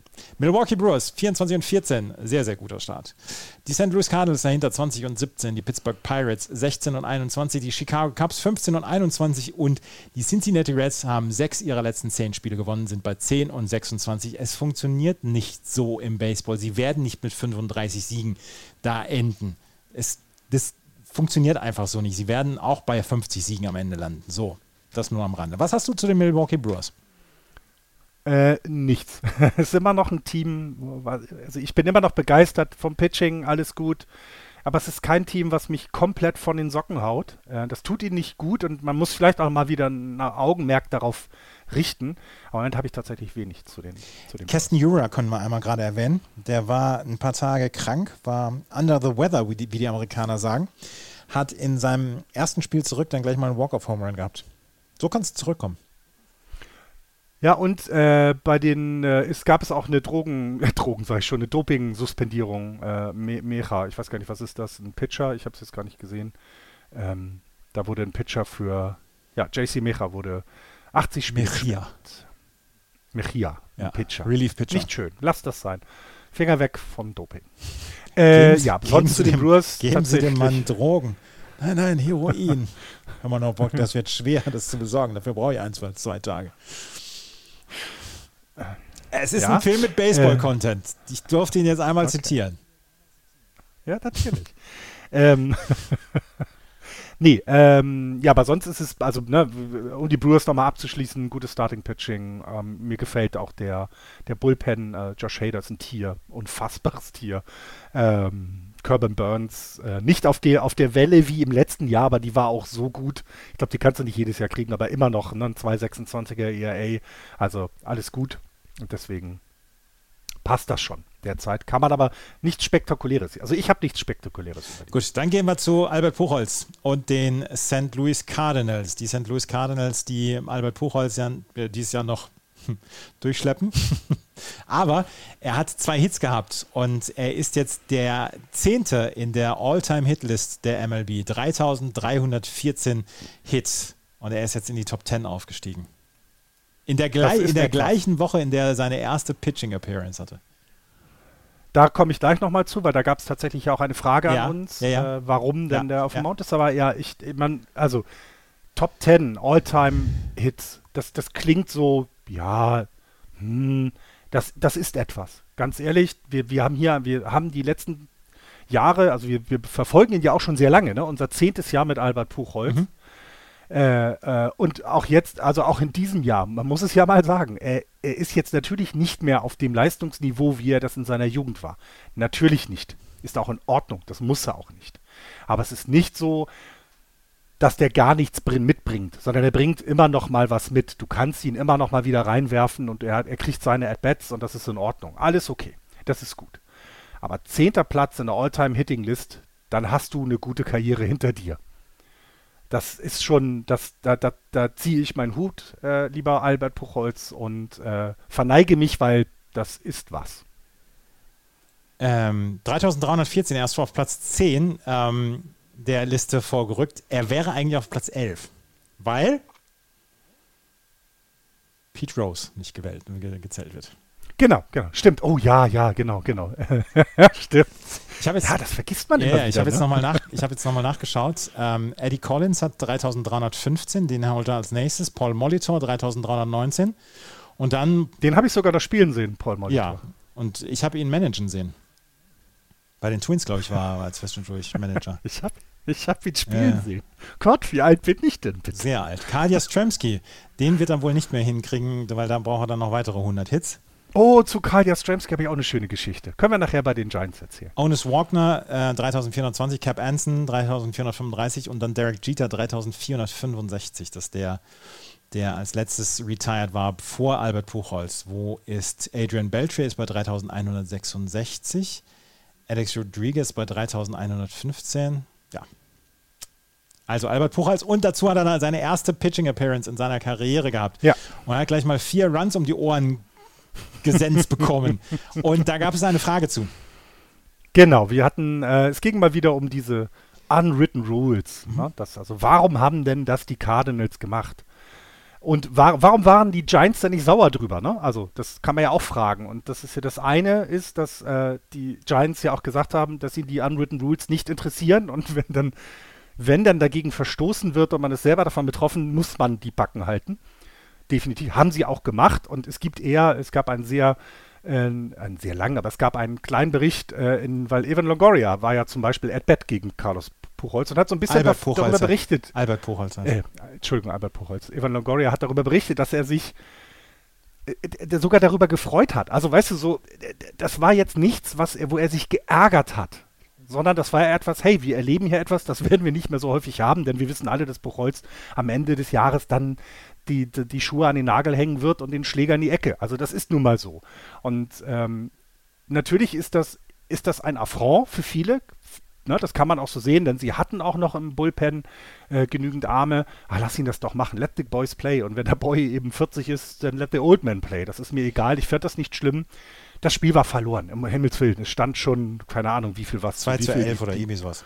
Ja, das war halt, ne, das war völlig irrelevant und deswegen ist das völlig in Ordnung und so hat er, äh, so ist er, gehört er jetzt zu diesen Leuten, die in die Statistiken eingehen, dass sie etwas geschafft haben, was eben nur jemand wie ähm, Babe Ruth zum Beispiel geschafft hat. Ne? Ich, möchte, ich möchte einfach mal dazu sagen, dass das Position Player Pitching etwas geworden ist, was in den letzten Jahren deutlich häufiger geworden ist, dass jemand, ähm, dass jemand aus dem, also dass das Bullpen einfach geschont wird weil jedes Inning, was du auf dem Arm hast, da kannst du vielleicht am nächsten Tag nicht unbedingt pitchen. Äh, es könnten Verletzungen dann auch dazukommen. Du brauchst den Pitcher vielleicht am nächsten Tag. Du hast vielleicht schon fünf oder sechs Pitcher eingesetzt an diesem Tag und äh, willst dann unbedingt den, den Arm schonen oder einige Arme schonen. Und das Position Player Pitching ist gerade bei so einem Spielstand wie 2 zu 11 oder 2 zu 12 im achten Inning, ist es einfach etwas, was, was gemacht wird von den, ähm, von den Managern. Und dass äh, die, ähm, die Spieler gehen damit alle sehr sehr gut um. Vor allen Dingen, wenn sie am Schlag sind, haben sie eine deutlich erhöhte Chance, einen Hit zu haben und ihre eigenen Statistiken genau. zu verbessern. Genau, das darf man dabei auch nicht vergessen. Und wie gesagt, ich fand das nicht schlimm. Das Spiel war verloren. Das ist, das ist eine Abschiedstour und ich glaube, das muss man dann halt auch so hinnehmen. Ja. Das ist dann so und es ist in Ordnung. Ja, finde ich auch. Das, das, also ich habe aber noch eine Geschichte bitte. Zu, dem, zu dem Cardinal. Bitte. äh, Adam Wainwright und Radia Molina zusammen 326 Jahre oder sowas. Mhm. Ähm, also, die haben ihren 311. Start zusammen gemacht. Ja, das ist geil. 311. Das ist echt viel. Und es ist äh, insgesamt die 355. Appearance Together. Also, das ist, das, also auch da wieder, Hut ab vor der Leistung. Als Catcher so lange hinter, dem, hinter der Platte zu stehen das, äh, das geht auf die Knie, ne? Und äh, das ist nicht einfach. Und auch als Pitcher ist es nicht so einfach, so lange dabei zu bleiben, weil dein Arm wird nicht besser über die Jahre, ne? Das, das, das äh, darf man nicht vergessen. Und ich finde, das darf man nicht unerwähnt, unerwähnt lassen. Adam Rainwright und die Radio Molina haben 311 Spiele, also 311 Starts. Es geht ja nicht um Spiele, 355 Spiele zusammen und davon waren 311 Spiele ein Start. Und das ist jetzt, na, rechne mal, 20 Starts, 22 Starts in den guten Jahren von Rainwright jedes Jahr. Na, 30, 30, 30, Starts hast du schon im Jahr. 30, ja, da sind immer noch 10. Ja. Weißt du, ich meine? Also, ja. das, ich, sowas hat man selten noch im Baseball, dass auf den Positionen, auf denen sie spielen, Spieler so lange dabei bleiben. Buster Posey, dieses, ne, hat man gesehen, der ist nun wesentlich jünger als Radio Molina und hat sich zurückgezogen. Also, ich äh, kann da auch wieder nur meinen Hut, meine Kappe ziehen und sagen, Topleistung, äh, Respekt. Jadio Molina hatte ja auch letztes, letzte Nacht sein erstes Stolen Base in dieser Saison. Oh ja, ja. Flink wie ein Wiesel. Ich, es, gibt, es, gibt, es gibt das Gerücht, dass ein Teil dieses Podcasts auch eigentlich einen Stolen Base hätte bekommen sollen. Es wurde aber als Fielding Error gewertet. Es war der langsamste Stolen Bases, den mein Trainer gesehen hat, hat er mir hinterher erzählt, weil ich nicht wusste, was ich machen soll. Ich war so außer Atem, um an die erste Base zu kommen. Da gab es halt einen Fielding Error und dann musste ich an die zweite. So auf der Dreiviertelstrecke habe ich gedacht, jetzt müsste doch irgendwann mal die Base kommen. Wo ist denn die blöde Base hier? Das war sehr, sehr lustig. Ich glaube, Radio Molina hat sich ähnlich gefühlt wie ich. Aber auch toll. Albert Puchholz hat auch einen Stone Base übrigens in der letzten Woche. Also wir wollen nicht sagen, es läuft gerade gut für die Cardinals, aber äh, gute Geschichten schreiben sie definitiv. Das muss man schon ja. sagen. Ich finde, das machen die sehr, sehr gut, wie sie mit diesen beiden ja, Begleitern der Cardinals umgehen insgesamt. Das finde ich, das äh, finde ich sehr schön, muss ich ehrlich gestehen. Pittsburgh, Chicago, Cincinnati, hast du was? Cincinnati Reds, natürlich haben wir zu den Cincinnati Reds etwas. Natürlich. Was denn? Na, also, naja, also du bist ein schlechtes Team. Was macht ein schlechtes Team aus? Du hast schlechtes Pitching zum Beispiel. Mhm. Ne? Also es könnte ja sein, du, du hast keine guten Starting-Pitcher. Dann bringst du deinen Top-Prospect. Das Top-Prospect schafft es in einem Spiel gegen die, ähm, gegen die Pirates mit einem No-Hitter ausgewechselt zu werden. Dann kommt das Relief-Pitching und schafft es, dass kein einziger Hit in dem Spiel zu Ach, das haben wir noch gar nicht besprochen. Das genau. stimmt. Das, sie haben ein, ein, das heißt? Ein, also es ist kein No-Hitter gewesen, aber sie haben ein, ein äh, Spiel verloren, in dem sie acht Innings lang keine Hits zugelassen haben. Nein, es war ein, ein Combined No-Hitter. Nee. ist kein Hit, der eine, nee, der eine wurde nee, als nee, nee, war's, Fielding. Nee, nee, war es nicht. Es war kein Combined No-Hitter, weil du für einen Combined No-Hitter neun Innings pitchen musst. Und das haben sie nicht, weil sie vorher schon 1-0 zurückgelegen ah, okay. haben und das Auswärtsteam waren. Stimmt, deswegen, okay. So rum. Sie haben aber, ich jetzt stelle dir das mal, was, was macht ein schlechtes Team aus? Schlechtes Pitching. Jetzt kriegst du von Hunter Green, äh, deinem Top-Prospect, das muss man sagen, ähm, der, der glaube ich, eine Karriere vor sich hat, die wir noch sehr bestaunen werden, ja. bekommst du 117, 118 Pitches. Dann wird die Bases, gel Bases geladen. Ähm, weil er einen Walk hat, oder er hat, glaube ich, nur einen Walk zwei gehabt. Walks hatte, zwei Walks hatte er. Zwei sogar, mhm. genau. genau. Und dann hat der und nächste, nach der Anzahl... Genau, der nächste Relief-Pitcher hat dann eigentlich einfach nochmal zwei Walks draufgepackt. Und äh, damit war der erste Punkt da für die Pittsburgh Pirates und die haben es durchgezogen 1-0 und äh, ohne Hit ich sag Nochmal. Hayes grounded into fielder's choice to second, Castro scored, Gamel out at second, M. Paris to third. Es war eben ein fielder's choice, kein offizieller Hit. Du führst 1-0 und weißt überhaupt nicht warum. Es ist, also ganz ehrlich, das ist eine der skurrilsten Dinge, die ich jemals gesehen habe. Ja. Ein quasi Combined No-Hitter und du gewinnst das Spiel nicht. Und, ne? und das ich, möchte, also ich möchte einmal gerade, ich möchte einmal gerade aus unserem WhatsApp-Chat, aus unserem Just Baseball WhatsApp-Chat zitieren, wo Axel in seinem Urlaub, wahrscheinlich irgendwo nach dem Abendessen, beim gemütlichen Getränk im Sonnenuntergang in Griechenland, nur geschrieben hat, haben die Reds gerade einen No-Hitter verloren. genau. Äh, auf Kreta kriegt man, ich, ich glaube, es war ein Gespräch im Dorf. Ja. Ernsthaft. also muss nochmal, das ist etwa, ein No-Hitter kommt schon mal häufiger vor. Wir hatten ja auch in diesem Jahr schon welche combined oder auch alleine, alles gut. Aber das Spiel zu verlieren, das hatten wir, ich hatte es, glaube ich, aufgeschrieben. Ich habe den Link leider verloren, weil das ist ja dann auch wurscht, aber es gab es schon ein paar Mal, ne, dass du keinen Hit, aber trotzdem verloren dreimal in der Geschichte der MLB. Und das ist schon heiderdaus. Also das ist etwas, äh, ja, beschreibe ein schlechtes Team und die Reds sagen, nee, äh, ne, oder nee, ich bin ein schlechtes Team und die Reds meinen, nee, nee, hold my Bier. Ich kann das noch schlechter. Also, machen. um das nochmal, um vielleicht dann Hörer und Hörerinnen abzuholen, die vielleicht nicht so häufig Baseball gucken und vielleicht das. Aua, aua, aua, aua, aua, aua. Ich habe mir den Baseball selbst auf den, auf den Kopf geworfen. Warte mal gerade. Einen Moment.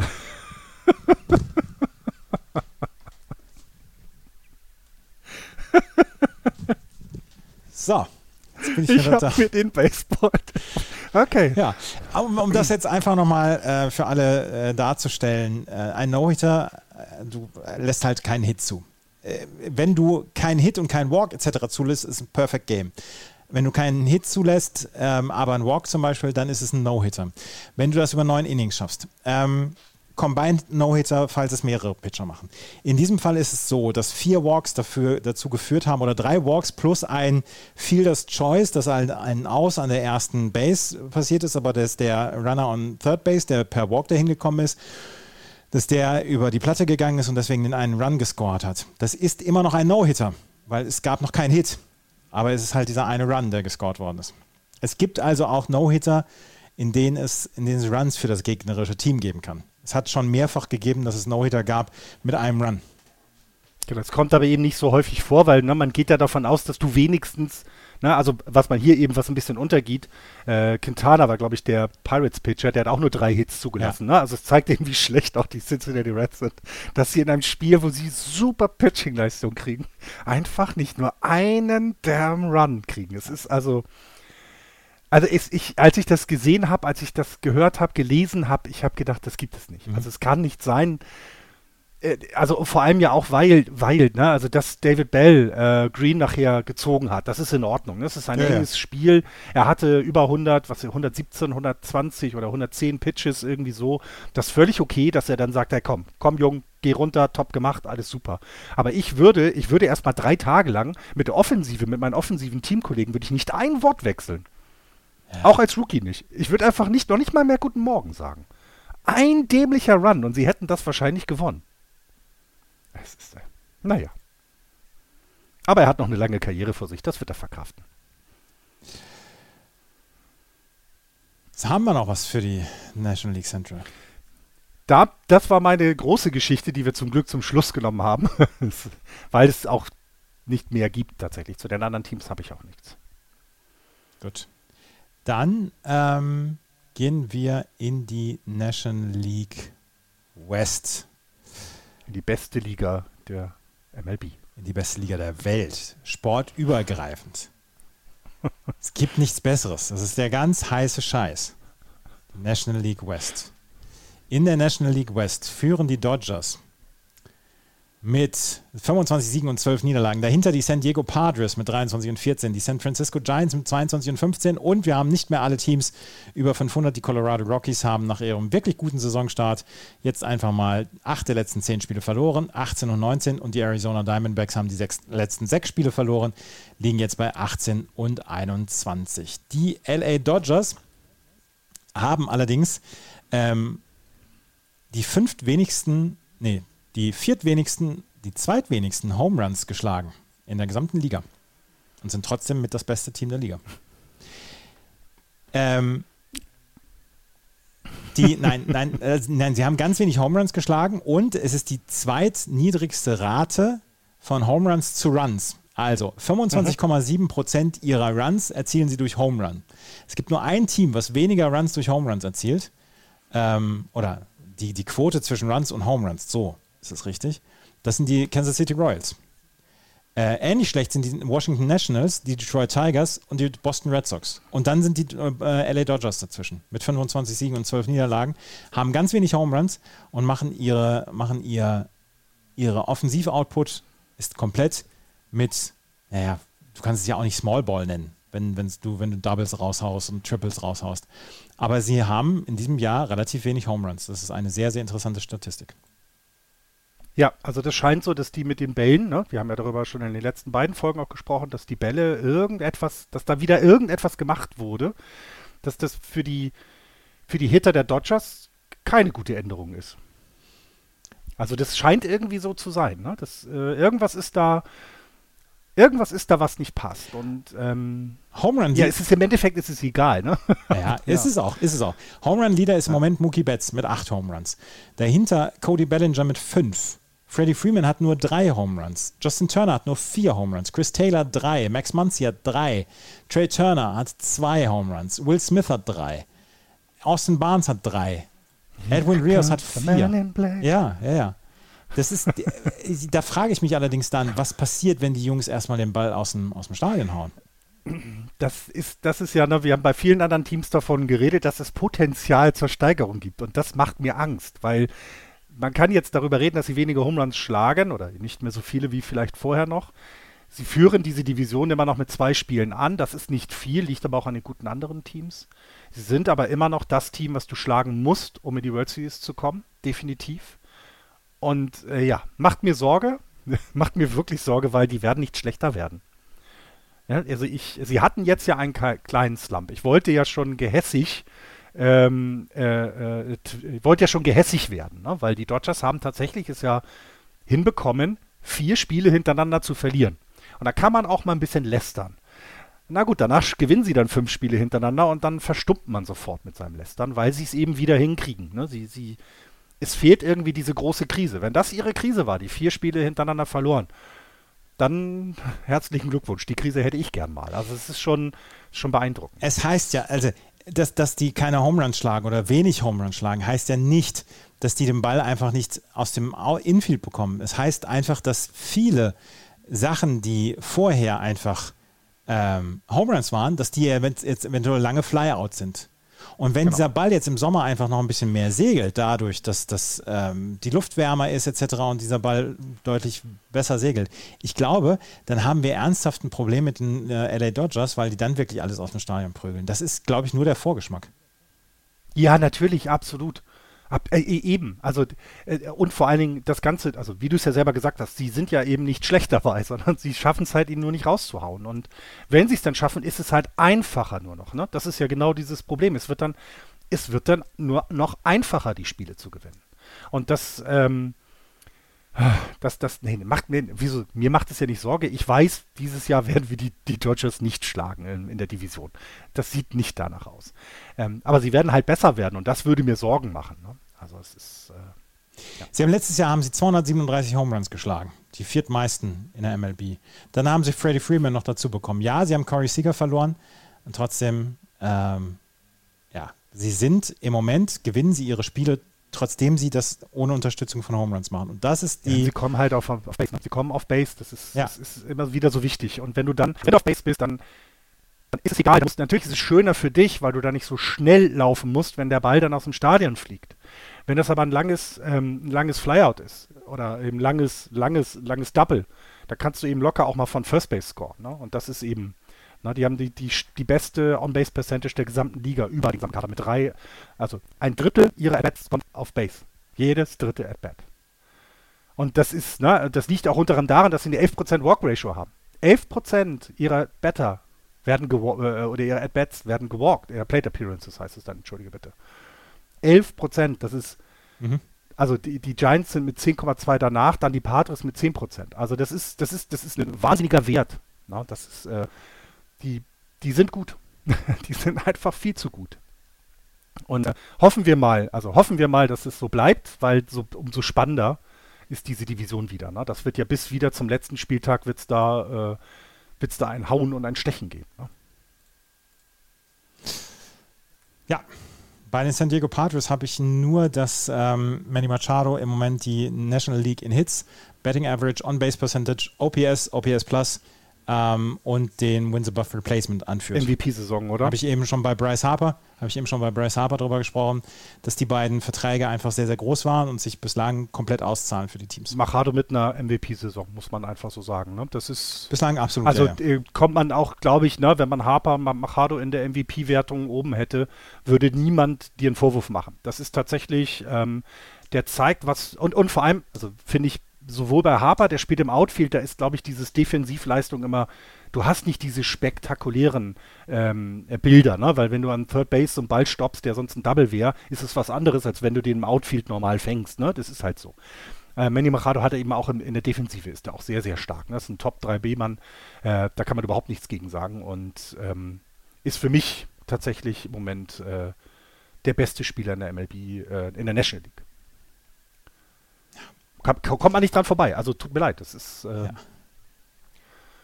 Und Fernando Tatis Jr. Wie? kommt ja erst noch in Schwung, ne? Also das muss man dazu sagen. Der ja. kommt ja erst in Schwung. Das heißt, die kriegen noch einen zweiten Spieler, der auf diesem Top-Niveau spielen kann, dazu. Das ist einfach. Äh, hoffentlich kann er das ja, auch. Ja, hoffentlich kann das auch. Wie geht's deinen San Francisco Giants? Weiterhin finde ich sehr, sehr gut. Ich bin begeistert von Carlos Rodon. Das ist eine Top-Verpflichtung. Sonst auch der Pitching-Staff, der gefällt mir sehr, sehr gut. Die Offensive ist so, wie man sie erwartet hat. Sie lassen nicht nach, sie geben immer Gas. Das macht einen Höllenspaß. Ähm, ich muss, ich war nie ein großer Freund von Ivan Longoria. Von, äh, der, der war mir zu teuer für das, was, also wir haben zu viel für ihn abgegeben damals, meiner Meinung nach. Im Moment reiht er sich aber da ein in das, was er bringen muss. Das bringt er und zwar auch richtig gut. man merkt die Erfahrung, die er hat. Ähm, das, ähm, das äh, gefällt mir alles sehr gut. Und ich meine, mit 22, 15, wir sind drei Spiele hinter den Dodgers. Wenn du das vergleichst in jeder anderen Division, mit 22, 15 bist du A, immer Zweiter und in der American League äh, würdest du sogar äh, äh, vor den Twins zum Beispiel liegen. Also als Dritter der Division noch so gut zu sein, das, das tut gut. Ähm, ist eine tolle Saison, macht wahnsinnig viel Spaß. Ich äh, hoffe, dass ein paar Leute noch hochgezogen werden. Das war eigentlich für dieses Jahr geplant. Ähm, das dann, äh, also Heliod Ramos da zum Beispiel zu nennen, dass wir da noch mehr bekommen. Ja, Pitching ist super wieder. Hätte ich, also nachdem jetzt Kevin Gorsman weg ist, der nun auch gerade eine Cy Young Award äh, äh, reife äh, Leistung bei den Blue Jays bringt, ähm, bin ich doch begeistert, wie sie das alles hinkriegen. Gefällt mir alles. Top Jungs. Also mir geht es wesentlich besser als den Red Sox-Fans. Apropos Red Sox-Fans. äh, ein ja. Hörer hat uns ein Foto geschickt, wie äh, der ist gerade in der Westküste von äh, der Staaten und fragte nach, ob man nicht mal äh, zu den Giants gehen könnte. Die haben nur leider gerade eine Auswärtsserie bei den Rockies und hat aber in, äh, mit Red Sox, mit Boston Red Sox Kappe auf ein Foto vom Oracle Park uns geschickt und ich war sehr begeistert. Vielen, vielen Dank. Und er hat sich ein Jastrzemski-T-Shirt gekauft im Shop, weil er gesagt hat, als Red Sox-Fans ist das die einzige Möglichkeit, die du hast, und da musste ich sehr lachen. Ja, ähm, hast du noch was zu den Rockies und den Diamondbacks, weil die gehen jetzt den Weg allen Irdischen und äh, das, was wir vorher gesagt haben, die werden keine 500er-Saison hinkriegen. Sieht man jetzt, ne? Ja. Ich meine, die, die Diamondbacks jetzt mit sechs äh, Niederlagen hintereinander, äh, die Rockies äh, zwei von acht aus den letzten zehn, also auch eher eine negative Serie hingelegt in der letzten Woche. Ich glaube, genauso wie wir das vor der Saison äh, erwartet haben. Das werden die beiden schlechteren Teams sein. Ähm, was mir aber eben gefällt, ist, sie verlangen den anderen Teams alles ab. Also es ist nicht so, dass sie sich irgendwo geschlagen geben und, und Kanonenfutter sind, um es mal diese blö blöden Wörter zu benutzen.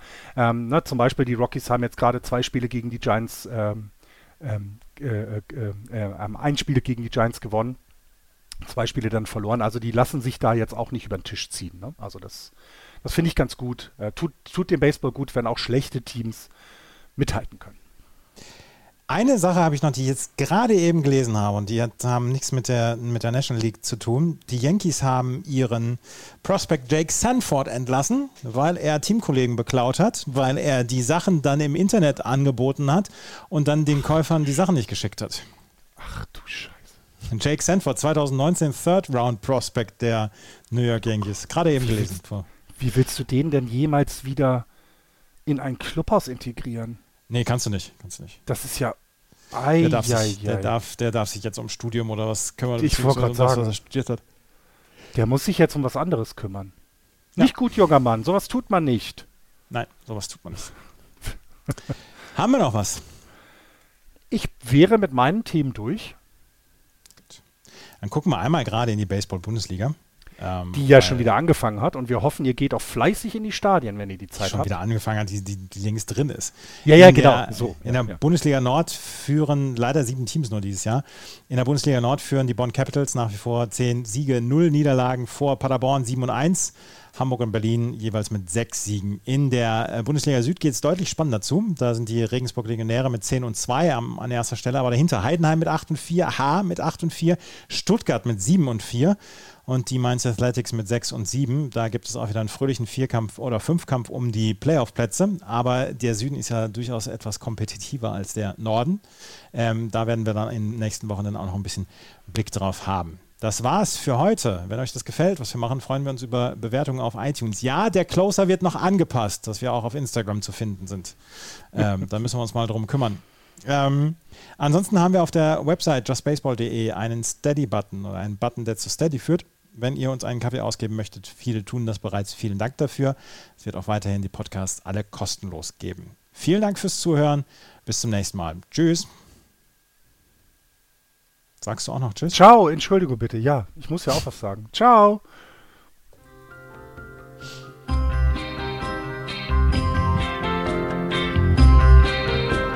Das war Just Baseball. Ihr findet uns auf justbaseball.de bei Facebook, bei Twitter und natürlich bei iTunes.